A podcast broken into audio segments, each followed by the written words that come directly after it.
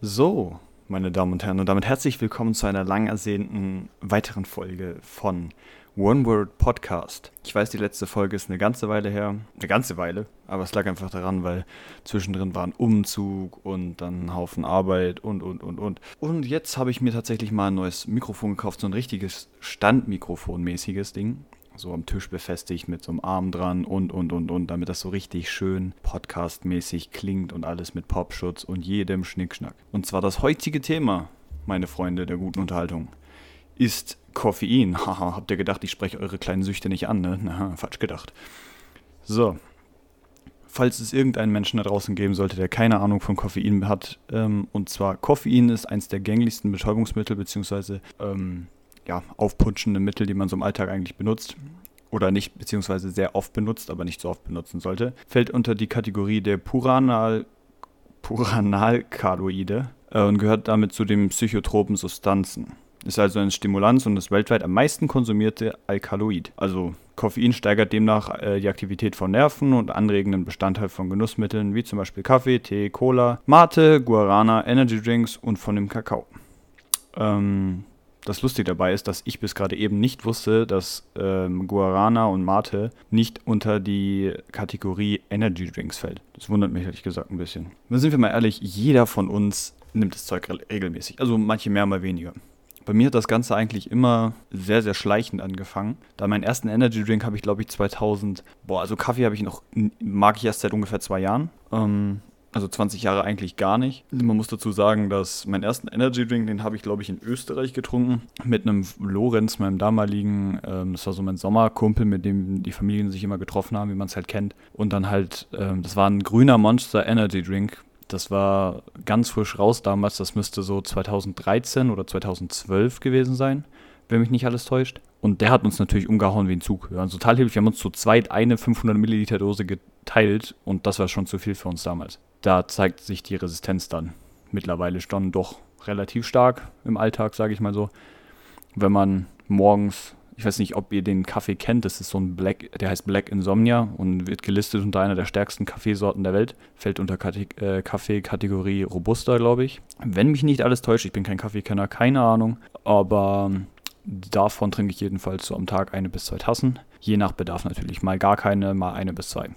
Ähm, wovon ich eigentlich ein riesen Fan bin, ist auch dieses Pulver-Booster-Zeug. Das heißt, wenn man mal komplett müde ist und dann quasi diesen Gaming-Booster, es gibt Gamers Only und dieses typische Level Up und G-Fuel und so weiter, was man aus Amerika kennt. Wobei ich, glaube ich, der Meinung bin, dass G-Fuel sogar in Europa verboten ist, aufgrund der erhöhten Koffeinmenge. Aber da bin ich mir nicht ganz sicher. Äh, was meiner Meinung nach nicht wirklich Sinn macht, weil dieses Pulver kannst du natürlich selber dosieren. Das heißt, wenn du sagst, du möchtest gerne die doppelte Menge Koffein haben, hindert dich kein Mensch daran, zwei von diesen Löffeln in eine von diesen Mischgetränkdosen oder diese Shaker Shaker reinzuschütten.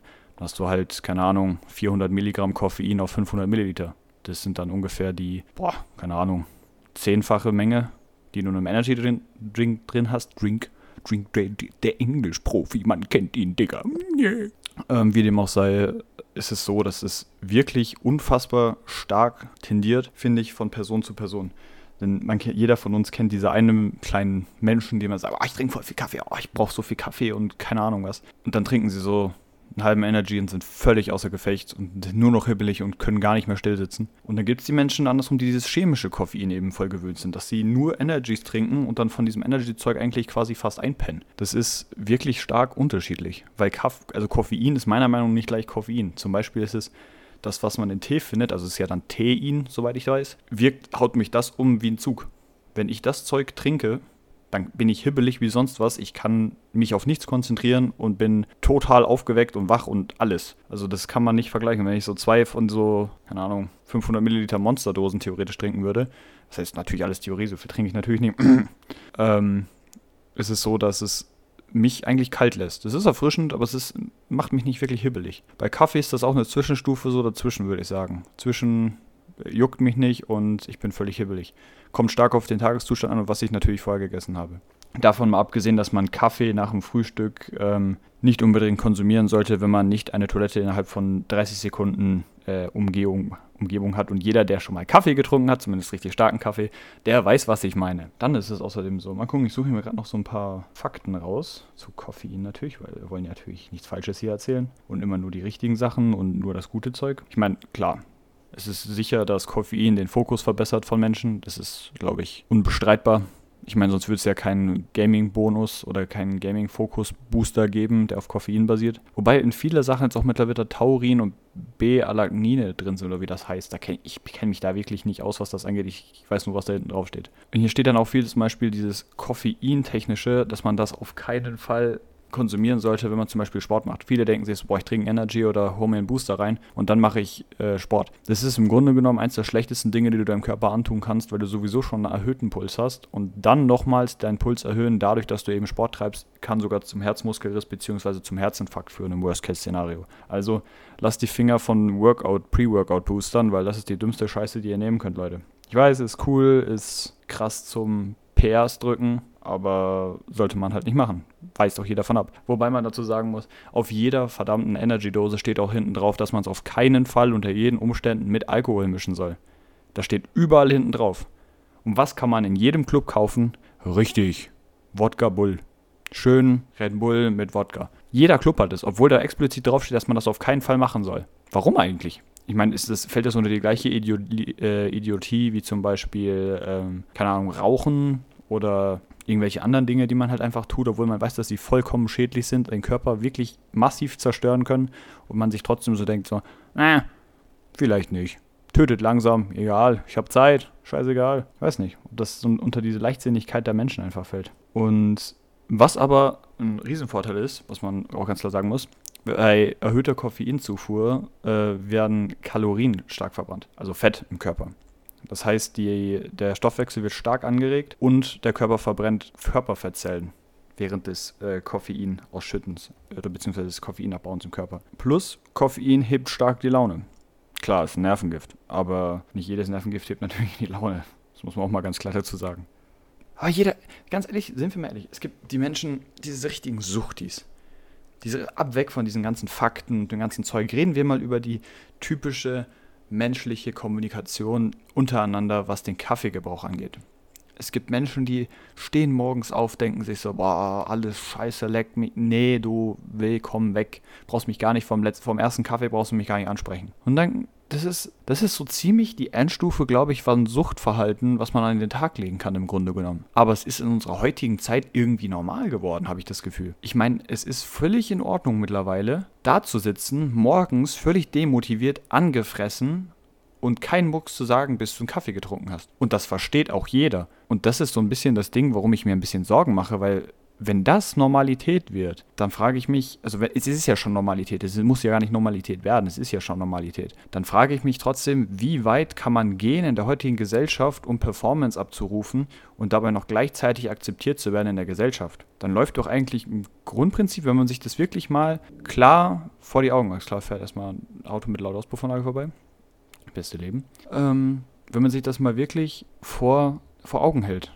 dann ist es doch im Grunde genommen eigentlich etwas, was grundlegend im Leben von einer Person falsch läuft, dass man ohne bestimmte Mittel nicht mehr arbeitsfähig ist. Nur das wird halt nicht als solches erkannt, meiner Meinung nach, weil es dann irgendwie so heißt, ja, komm, das ist halt Kaffee, das macht jeder, so mal mehr, mal weniger, jeder braucht das. Aber dass man dann während der Arbeitszeit teilweise sechs bis sieben Tassen Kaffee trinkt, das ist doch mehr als ungesund, über den Tag verteilt natürlich dann irgendwie über acht, neun Stunden.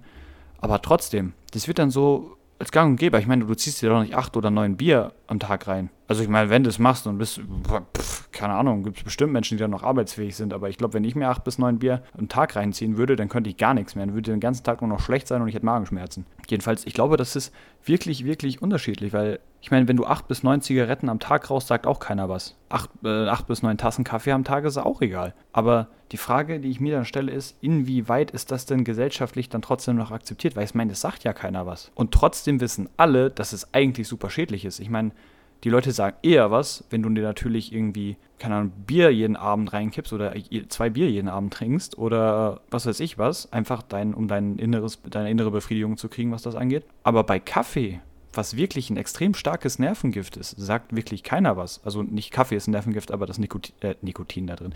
auch ein Nervengift, aber ich meine Koffein jetzt. Es geht heute um Koffein. Und dann frage ich mich halt, wie weit kann man das ausreizen? Beziehungsweise, wäre denn das Erste, was einem auffällt, wenn einer viel Kaffee trinkt und dann auf einmal einen Herzinfarkt kriegt und umkippt, kann man dann gleich sagen, der ist an einer Überdosis gestorben? So nach dem Motto? Oder er hat eine Überdosis und stirbt deswegen gerade? Weil ich meine, wie oft liest du es in der Zeitung? Also ich habe es noch nie gelesen, dass jemand an, an, einer, an einer Kaffee- oder an einer Koffein-Überdosis jetzt gestorben ist. Klar, man kennt die Horrorschlagzeilen mit Jugendlicher trinkt 5 Liter Energy und stirbt am Herztod oder sowas. Sicher ist das dann eine Überdosis, aber das kommt halt nicht in die Schlagzeilen. Mich würde mal interessieren, wie viele Menschen am Kaffeekonsum sterben. Das sagt ja gar keiner. Und ich weiß auch nicht, ob das überhaupt. Ich, ich google das jetzt einfach. Ich, ich google das jetzt. Ist mir scheißegal. Ich gucke da jetzt einfach nach, wo das steht. Wie viele Menschen sterben ähm, im Jahr, nicht am Jahr, im Jahr an Kaffee? Okay. Das Krasse ist jetzt, ich habe das jetzt mal gegoogelt und hier steht, dass in Deutschland kein einziger Todesfall durch Koffein aus Lebensmitteln oder Getränken bekannt ist. Es existiert jedoch Berichte von Todesfällen, bei denen ein Zusammenhang mit Energydrinks oder stark koffeinhaltigen Getränken in Verbindung mit Alkohol oder anderen anstrengendem Sport vermutet wird. Das ist genau das, was ich gerade gesagt habe. Es, es existiert sowas nicht. Es gibt keine Statistik, die man normal im Internet finden kann, die darauf schließen lässt, dass Menschen an, an, zu viel Koffein sterben oder an den Folgen daran. Das ist super weird. Das ist eins der am meisten konsumiertesten Drogen, sage ich mal. Und dazu gibt es keine Statistik. Eher das Gegenteil, dass belegt wird, dass Kaffee sogar gesünder ist und du eine niedrigere Sterberate hast, wenn du Kaffee trinkst. Ich meine, bei Nikotin, beim Rauchen weiß jeder, klar, du kriegst Lungenkrebs davon, aber irgendwas nicht. Aber es gibt auch Menschen, die über 200 oder äh, 200 Jahre wäre geil, über 100 Jahre alt werden und immer noch rauchen. Sicher ist das die geringste Anzahl, aber ich frage mich dann halt, warum? Ich frage mich, warum es zu jedem Mist immer irgendwelche Statistiken gibt. Aber komischerweise zu solchen Sachen, wo wirklich eine riesen Marge hintersteckt und wirklich ein Haufen Kohle hintersteckt, da gibt es dann eher weniger Sachen dazu beziehungsweise auch so, ja, der ist halt an einem Herzinfarkt gestorben, aber dass der vielleicht vorher sich jeden Tag so und so viel Energies reingeknallt hat oder Kaffee getrunken hat bis zum Umfallen, sowas wird halt nicht erwähnt. Ich meine, das sind alles bloß jetzt lose Mutmaßungen, aber es wundert mich schon ein bisschen, dass es da nichts gibt, weil es ist ja nicht zu unterschätzen. Ich meine, jeder von uns hat schon mal einen, äh, eine Koffeinüberdosis gehabt oder sowas in der Art, dass man einfach da gesessen hat und voll hibbelig gewesen ist und voll einen hohen Puls gehabt hat und, und, und, und. Bei manchen braucht es halt mehr, bei manchen weniger, je nachdem, wie hoch die Resistenz ist. Genauso wie, dass man einfach aktiv den Entzug merkt. Bei keiner anderen Sache in meinem Leben habe ich bis jetzt so einen Entzug gemerkt. Wenn ich hier nicht drei Tage lang durchgefeiert habe auf irgendeinem Festival und dann den Alkohol aus dem Körper gemerkt hat, ja, hat man natürlich so ein bisschen so, äh, na, naja, ich fühle mich nicht so gut. Aber dann ist nach drei Tagen auch wieder gut. Aber bei Kaffee, man wird richtig, richtig aggressiv, wenn man kein Koffein kriegt oder beziehungsweise keinen Kaffee trinkt. Man wird einfach fuchsig. Man denkt sich, mir geht alles auf den Nerv, ich habe keinen Bock mehr. Was soll die ganze Scheiße hier? Und das kann doch nicht normales Verhalten sein, beziehungsweise es kann doch auch nicht gesund sein oder beziehungsweise gesellschaftlich toleriert werden, dass so etwas dermaßen normal ist. Aber es wird toleriert. Und das ist halt meiner Meinung nach äh, irgendwie ein bisschen, ich weiß nicht, schwer auszudrücken. Aber wenn's, wenn die Leute denken, es ist okay, dann ist okay. Ich meine, ich trinke ja auch genug Kaffee, ne?